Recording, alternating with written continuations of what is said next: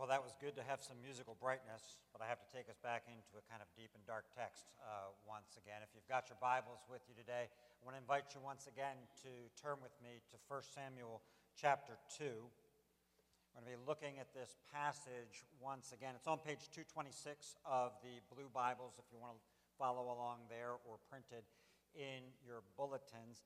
Uh, as I said last week, uh, we're going to go back into the text uh, where we were last week because there's more that we want to dig out of this passage. It's a troubling and difficult text. And if you weren't here with us last week, what I want to encourage you to do is just listen to the sermon online. It's available online, and you can catch up to where we are uh, this week.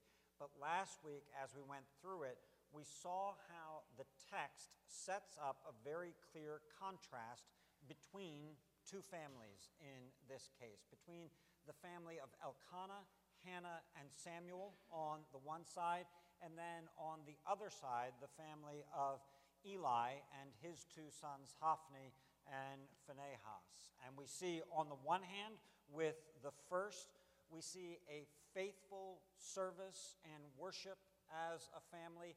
And on the other hand, we see their unfaithful worship and service of the Lord. And we get a taste in this text of the consequences of both of those actions. It is a contrast between good and evil.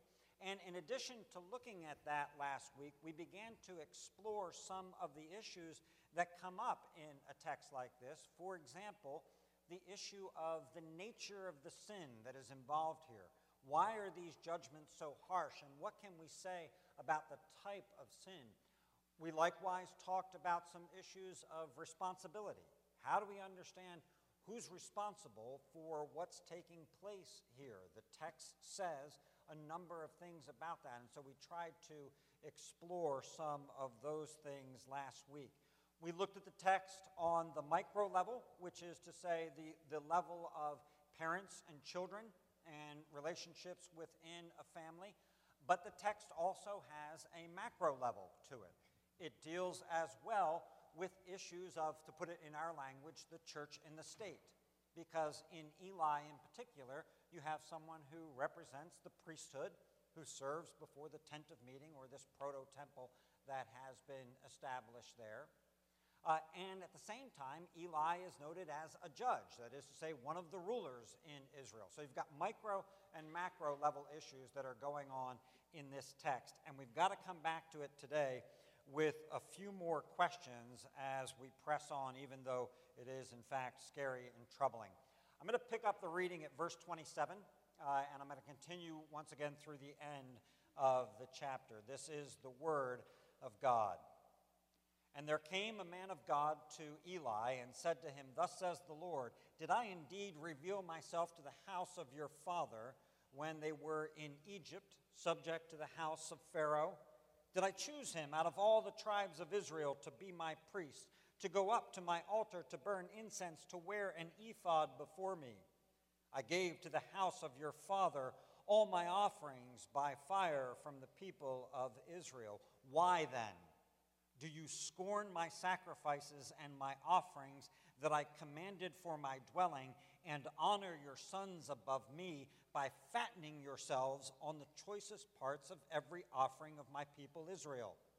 Therefore, the Lord God of Israel declares, I promised that your house and the house of your father should go in and out before me forever. But now, declares the Lord, far be it from me.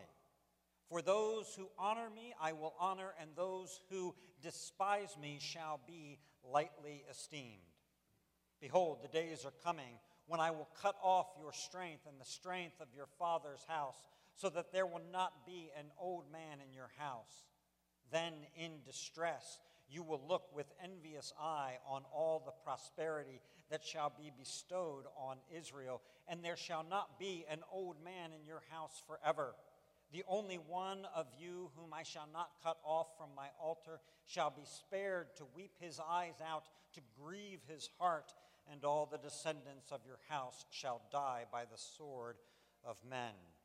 And this that shall come upon your two sons, Hophni and Phinehas, shall be the sign to you. Both of them shall die on the same day. And I will raise up for myself a faithful priest who shall do according to what is in my heart and in my mind. I will build him a sure house, and he shall go in and out before my anointed forever. And everyone who is left in your house, shall come to implore him for a piece of silver or a loaf of bread, and shall say, Please put me in one of the priest's places that I may eat a morsel of bread. Let's pray. Lord, we need your help. We need your guidance. We need your spirit to lead us into the truth, and we need your spirit to apply it well and appropriately to our lives. Search us, O Lord. See if there be any grievous way in us, and lead us in the way everlasting as we consider your word this morning. We pray this in Jesus' name. Amen. I titled the sermon today, uh, Take Care. Now, that should not be understood in the sense of saying goodbye to someone, saying farewell to someone, take care, I'll see you later. Instead, the intention that I had there was rather to take heed, to beware, and I drew the phrase specifically from Hebrews chapter 3 and a, and a few verses I'm going to read to you right now. I want to use in just this introduction here kind of the book of Hebrews as a way to take us back into this text today and help us to understand what we've got here. But hear these words from Hebrews chapter 3, beginning at verse 12. Take care, brothers, lest there be in any of you an evil unbelieving heart, leading you to fall away from the living God. But exhort one another every day, as long as it is called today, that none of you may be hardened by the deceitfulness of sin. For we have come to share in Christ if indeed we hold our original confidence firm to the end. The writer of the book of Hebrews is very comfortable with taking the Old Testament, the stories, the teachings of the Old Testament, and applying them to the New Testament, to the New Covenant church, that is to say, to us. And he does that in three ways that I think we can summarize very quickly and very easily. In the first place, when the writer of Hebrews looks at the Old Covenant, he looks at all of the ways that it foreshadows and points to Jesus the, the, the offices that are there, the events that took place, they all lead us to see and understand Jesus. And so he points that out to us, and we will get to that joyfully in the text that we've got before us today. Secondly, the way he uses the Old Testament is familiar to us if you think for a moment of Hebrews chapter 11. So, one of the things that he does in, in, in and throughout the book is give us the examples of the Old Testament saints for us to emulate. He holds them up as examples of men and women of faith and encourages us to walk in a manner that is according to this, in the way that we've seen. In fact, one of his examples is Samuel in Hebrews chapter 11, although as soon as he mentions the name Samuel, he says, But I don't have time to expand on that right now. We'll expand on it for him uh, as the book of Samuel continues.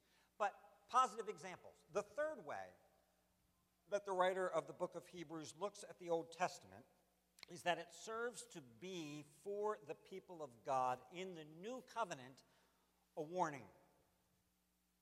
Take care, take heed, beware, be warned. Don't do what you see them doing. Learn the lesson that is embedded in the text and hear the warning. The gospel of Jesus Christ is, to be sure, a gospel of great comfort to us. It is good news. It is a gospel that has come to us and is a gospel of peace. And we have the joy of singing about that, of proclaiming that to one another, of enjoying that peace and that good news together. But the fact that the gospel is all of those things cannot mean, therefore, that warnings don't apply to us anymore. For the church of Jesus Christ, warnings cannot be anathema to us. Now, we may feel like warnings are kind of, they're kind of Old Testamentish, they're kind of old fashioned, they're kind of 200 years in the past, they kind of belong to something else. But throughout the New Testament, whether it's Jesus or whether it's Paul or whether it's the writer of Hebrews or whether it's Jesus speaking to the churches in the letters to them in the book of Revelations, it is replete with warnings about staying faithful to the Lord's. Warnings cannot be anathema to us. Warning is obviously needed for those who do not believe in Jesus.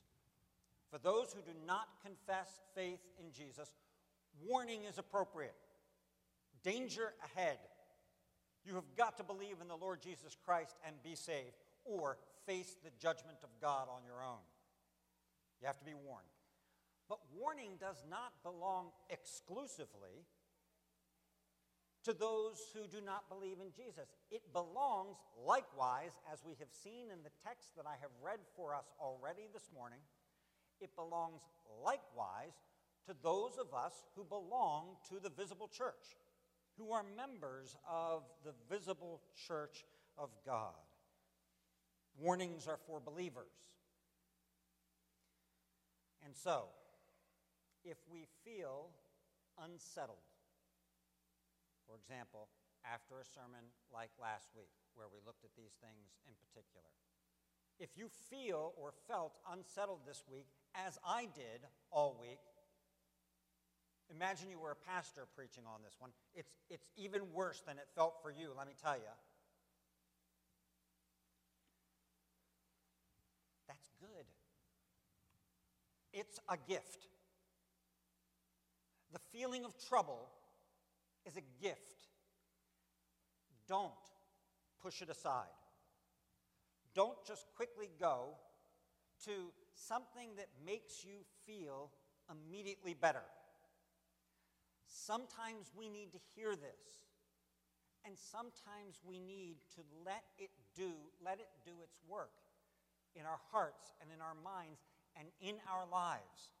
If you push it aside, if you quickly go, ah, warnings, I don't need to listen to those, that's for somebody else, you're not allowing the Word of God to do what it wants to do,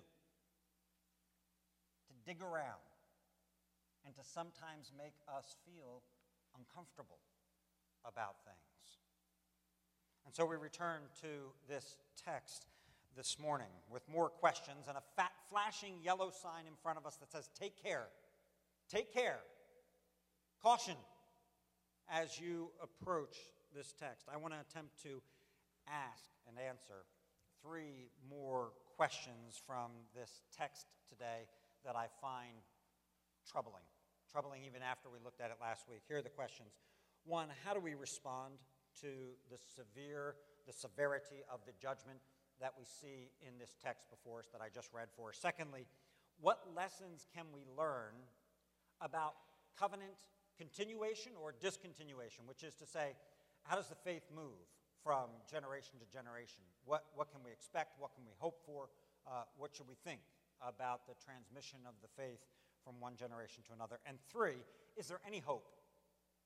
Is there any hope that is to be found in this passage at all, particularly in verse 35 of the passage that I read for us? Is there anything to be found there that we can possibly cling to? So the first question is with regards to the judgment and the discipline that we see here. What do we say about this kind of severity? You've heard me read it now twice, and it kind of begins in earnest in verse 31. Your house is being cut off. No house for old men. No country for old men, no house for old men in Eli's future. I'm going to leave one, and the one that I'm going to leave will be left to see, to be envious, and to grieve at the judgment that I have leveled and will level against your household. Your sons will die on the same day. That will be a sign to you. Will that get your attention, Eli? your sons will die on the same day. Any remaining, and this is the last verse, 36, any of those who happen to be remaining in your household, when they see the new priest that I've installed, they will go and beg. Beg to be in a place where they can get a morsel, where they can just get a little bit of bread. We'll see some of this fulfilled, some of it fulfilled in the next two chapters, not all of it. And as we saw last week, perhaps even more devastating than those awful punishments, which I just rehearsed for us once again, is the lack of a mediator for those sins. The lack of someone to intercede on behalf. And, and this is confirmed for us in uh, chapter 3, verse 14. Therefore, I swear to the house of Eli that the iniquity of Eli's house shall not be atoned for by sacrifice or offering forever. There can't be worse words than that. There can't be. To hear no possibility for atonement. Perhaps your mind right now, or even last week or throughout the week, uh, is doing or has done what mine did as I was preparing for us both of the past two weeks. Perhaps you find yourself going, the pastor is now going to explain to us why this isn't what it seems, why it's really not this bad. It's okay. Don't take this as it sounds. But I think it's as bad as it sounds. I, I don't have a way to get around it. Yahweh is holy. Yahweh is just. Yahweh punishes covenant breakers. Sin has consequences. Sin has multi generational consequences to it. If you think for two seconds about it, you will realize the reality of that. And the consequences of sin, the punishment for sin from the holy judge, suit, they fit the particular covenant breaker. As I have said, these are priests in the household of God. They're not just anybody, they're priests in the household of God. Earlier, and, and right now we're looking at Eli's two sons. This is not a new story. It happened to Aaron's two sons as well. When they offered a different incense to the Lord, and the Lord consumed them by fire. you you, you kind of think to yourself, whoa, that's kind of harsh. And we read this Then Moses said to Aaron, This is what the Lord said Among those who are near me, I will be sanctified and before all the people I will be glorified. And Aaron held his peace. In other words, in particular, Aaron, your sons are near me. They're near me. They're physically near me, as were Eli and Hophni and Phinehas, near to the household of God. And he will be sanctified. He will not be trifled with by those who are near to him. The consequences suit the offender, the covenant breaker, who in this case is are the priests, and they suit the sin as well. This is blasphemy against the Lord. It is false worship before the Lord. It is leading the people astray before the Lord in worship. And it is all the other things that we saw last week as well. And it is, and let me be clear with this, it is sustained and it is sin for which they are unrepentant. They're not sorry at all about it. They have practiced it for year after year after year at the house of God. And hardening happened, and hardening can happen. We might think of hardening as kind of an Old Testament thing, a Pharaoh like kind of thing. Yeah, Pharaoh's heart got hardened, other hearts got hardened. But the writer of the book of Hebrews says, Beware lest your hearts be hardened by the deceitfulness of sin. That's not some old covenant warning. That's a new covenant warning to the people of God. Beware, hardening can take place. You trifle with sin for long enough, and your heart will become hardened. And you know whose fault it is? It's your fault. You are culpable for your own hardening, even if it is sealed by the Lord. All that is left then, all that becomes left when we're thinking about this judgment, all that is left, Hebrews 10 27, the New Testament reading that we had earlier in the service, is a fearful expectation of judgment for those who were near. Listen to Ralph Davis. Be careful of your response to such teaching. Some of you may become Yahweh's prosecutors, alleging he is deficient in mercy. Others may be intellectually curious about the mechanics of hardening. At what precise point in sin's progress does it become impossible to repent? Both the critic and the curious are wrong.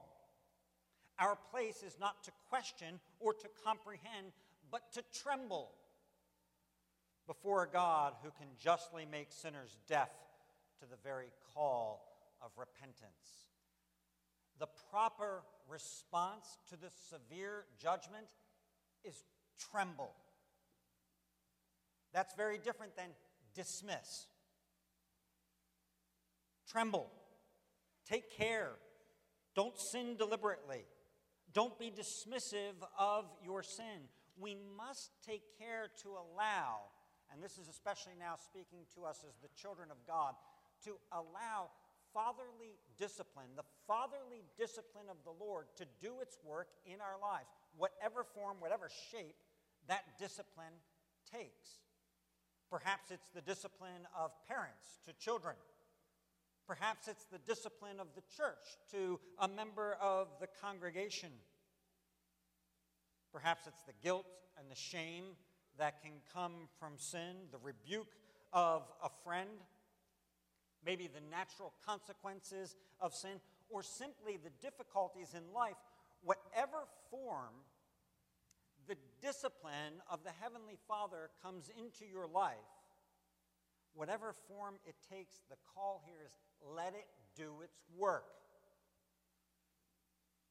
Don't take two Tylenol immediately.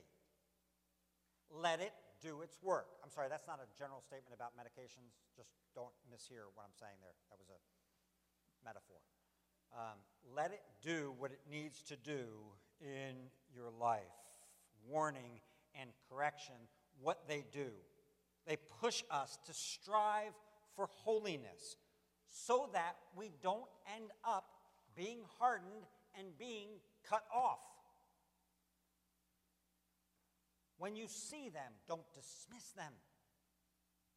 Listen to them and recognize the love of a heavenly Father in your life. Proverbs 17. A wise son hears his father's instruction but a scoffer does not listen to rebuke. Listen. So, what can we say about this judgment?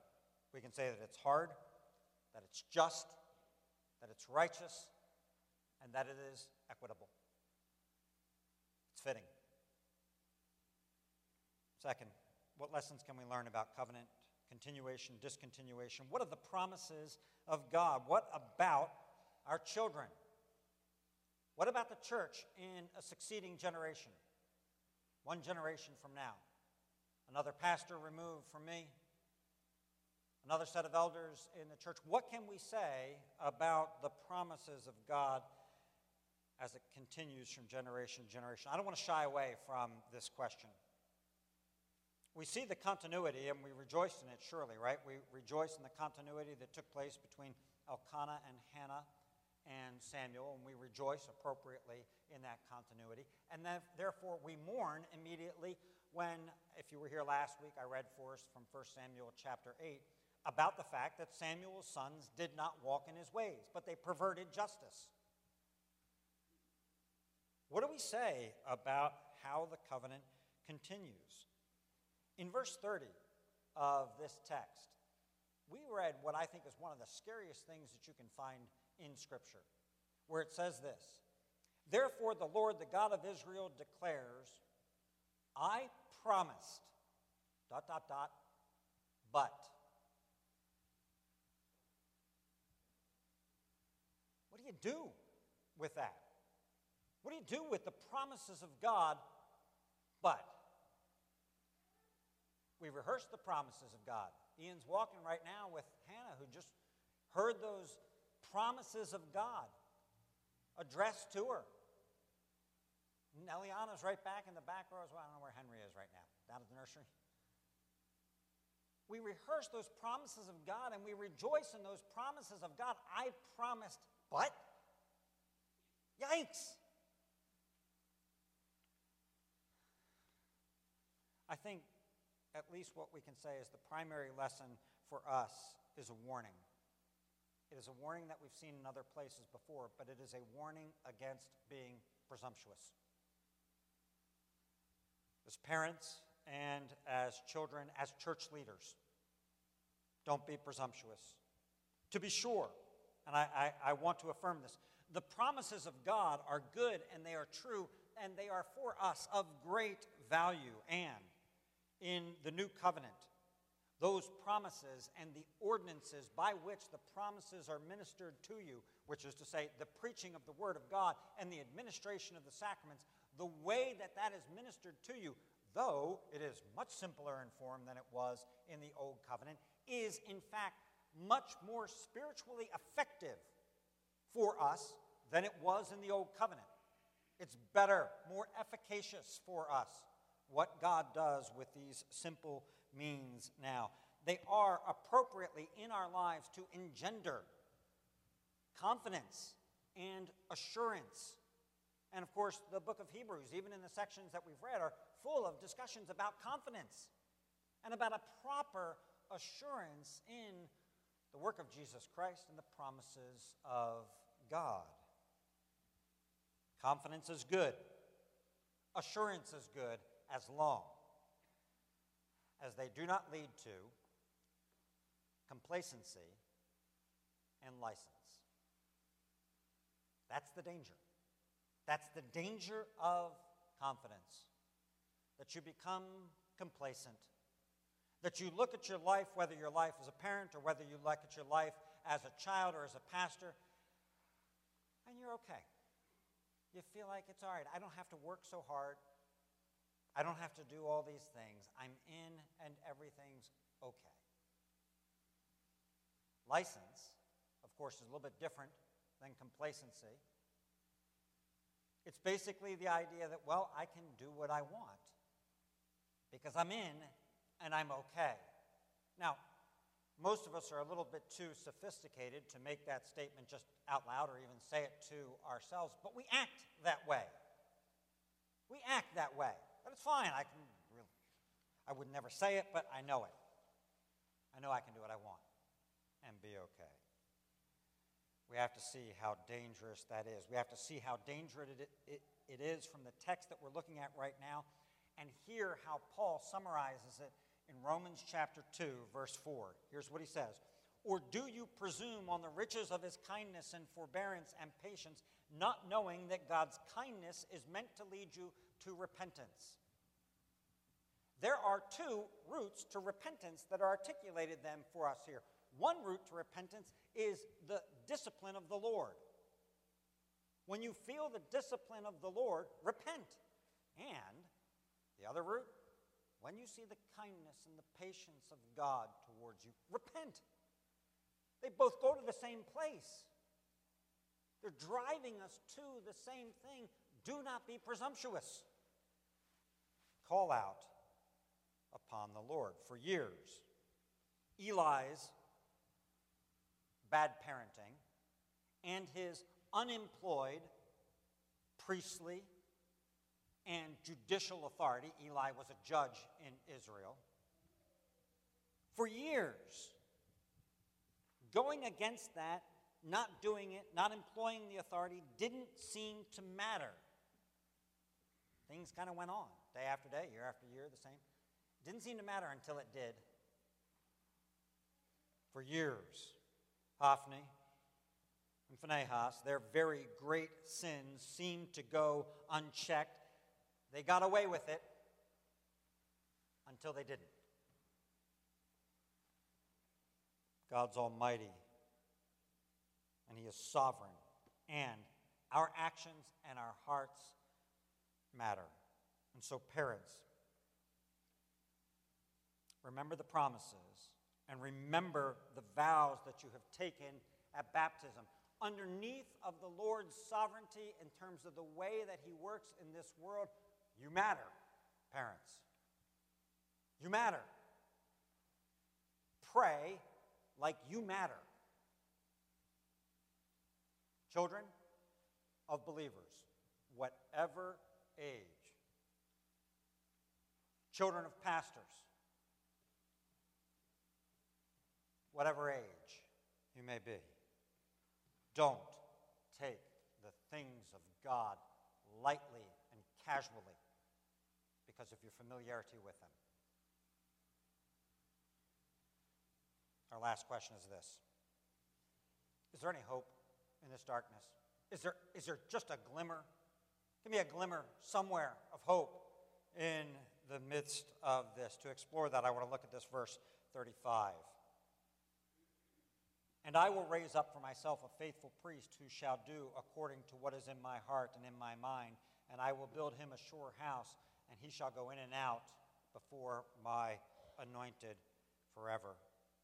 There's hope here, right? There's hope that's given for the people of Israel. It's not very hopeful for Eli, it's kind of judgment against Eli. But there's hope for the people of Israel here. It's a future based hope, as hope always is. It's a replacement for Eli's family, a priest, to borrow language from a later part of this book, a priest after God's own heart. That's what the promise is here. I'm going to raise up a priest after my own heart, and this priest that I raise up will go in and out before my anointed. Now we have to pause here for a moment on this word, on this idea of my anointed, because this is now the second time in this chapter that we've confronted this term, this idea of God's anointed being here. We, we first saw it at the end of Hannah's prayer in chapter 2, verse 10, where we read, The Lord will judge the ends of the earth, he will give strength to his king, and exalt the horn of his anointed. That was the first place that we saw the phrase being used. Now, priests in the Old Covenant were anointed. So, anointed could mean priest, but obviously it can't mean that here. It can't mean that here because in this case, this priest is going in and out before my anointed. So the priest is one thing, the anointed in this case is another thing or another person that is out there. So it is best for us to understand what does my anointed mean here in verse 35? Well, it means the same thing as it did earlier. It's an expectation, it's a prophetic expectation of a coming kingship and of a coming king, in particular, as, as if you know the story, of Saul and then especially of David as it moves forward. That's the expectation that is here long before the people have or will request a king. Being set up, it's being anticipated right here. But who is then the faithful priest? Who's that person that we're talking about? Because that's the one who's promised here. Who's the faithful priest? Well, immediate reference would seem to point us, of course, to Samuel. You look at Samuel. Samuel is the faithful priest. He's the one that's set in contrast here. And that makes sense. There's a certain validity to it that Samuel will, minister in the house of the Lord and fill that role. However, there are two things that check us a little bit on the idea of Samuel, and they are these. One, at the end of chapter 3, and I know we're not there yet, but we'll get to it, Samuel is particularly noted and established as a prophet. He is a priest, but he is particularly pointed to as a prophet. And the second problem that we have is Samuel's sons. They don't walk in his ways. And so this, this good news of a faithful priest ends pretty quickly if Samuel is the one. And so what we see in Scripture is that later, and this is in the book of First Kings, but later what will take place is Solomon will fulfill the rest of this prophecy and remove Eli's household from the priesthood and establish a new priest whose name happens to be Zadok. A new line, a new family will replace Eli here. But having said that, we have to see beyond these initial fulfillments, these initial horizons that are here, and we have to see beyond it for two reasons. One is the word forever. I will establish him. He will go in and out before my anointed forever. And you kind of look at that and go, that's a strange thing to say about anybody. Forever seems like a really long time. The second problem that we have is the word faithful. Because I tell you what's going to happen to the line of Zadok and to everybody else is there's going to be unfaithful priests. There's going to be priests who fatten themselves. That's the story of the rest of the Old Testament as well. They're not going to stay true, they're not going to stay faithful. Even Aaron's sons didn't. And so we have to see, whether it's Samuel or Zadok, we have to see that as being a temporary fulfillment to this, but there is an eternal expectation that is attached to this. We need an eternally faithful high priest in the house of God to go in and out before the anointed in the house of God. Stay with me. I know it's late in the sermon, but stay with me. You don't have to turn to these passages right now. If you, if you want to, you can write the references down and look at them later, because I've got to take you a little bit more biblical theology. There's a statement that is found in Deuteronomy 18, verse 15. Deuteronomy 18, verse 15 the Lord, through Moses, says that the Lord your God will raise up for you a prophet like me from among your brethren. The Lord will raise up a prophet. In the text that we just read, there is a promise. I will raise up for myself a faithful high priest, a faithful priest in the house of God. I will raise him up. Move forward. 2 Samuel chapter 7. This is God's covenant promise to David. Again, don't look right now so you don't get lost in it. 2 Samuel chapter 7, verses 12 through 13. God articulating the covenant promises to his king David says this When your days are fulfilled and you lie down with your fathers, I will raise up your offspring after you, who shall come from your body, and I will establish his kingdom.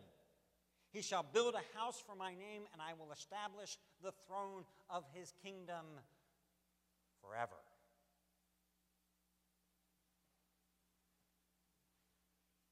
Three promises. All the same word raise up. Raise up. Raise up. I will do it. Hint that word, when it gets translated into Greek, is the word for resurrection. I'll, I'll raise up. I will raise up one. And yet, with this idea forever, we've got these three offices that are promised the prophet, the priest, and the king. But what we will find throughout the rest of Scripture is that there will be false prophets, there will be unfaithful priests, and there will be evil kings. They won't do what it seems like they have been promised that they will do for the people of God. They will be found wanting. And so God must do what men cannot, and all of the offices will be fulfilled in one Son who is raised up to be the anointed one, the Messiah, the Christ.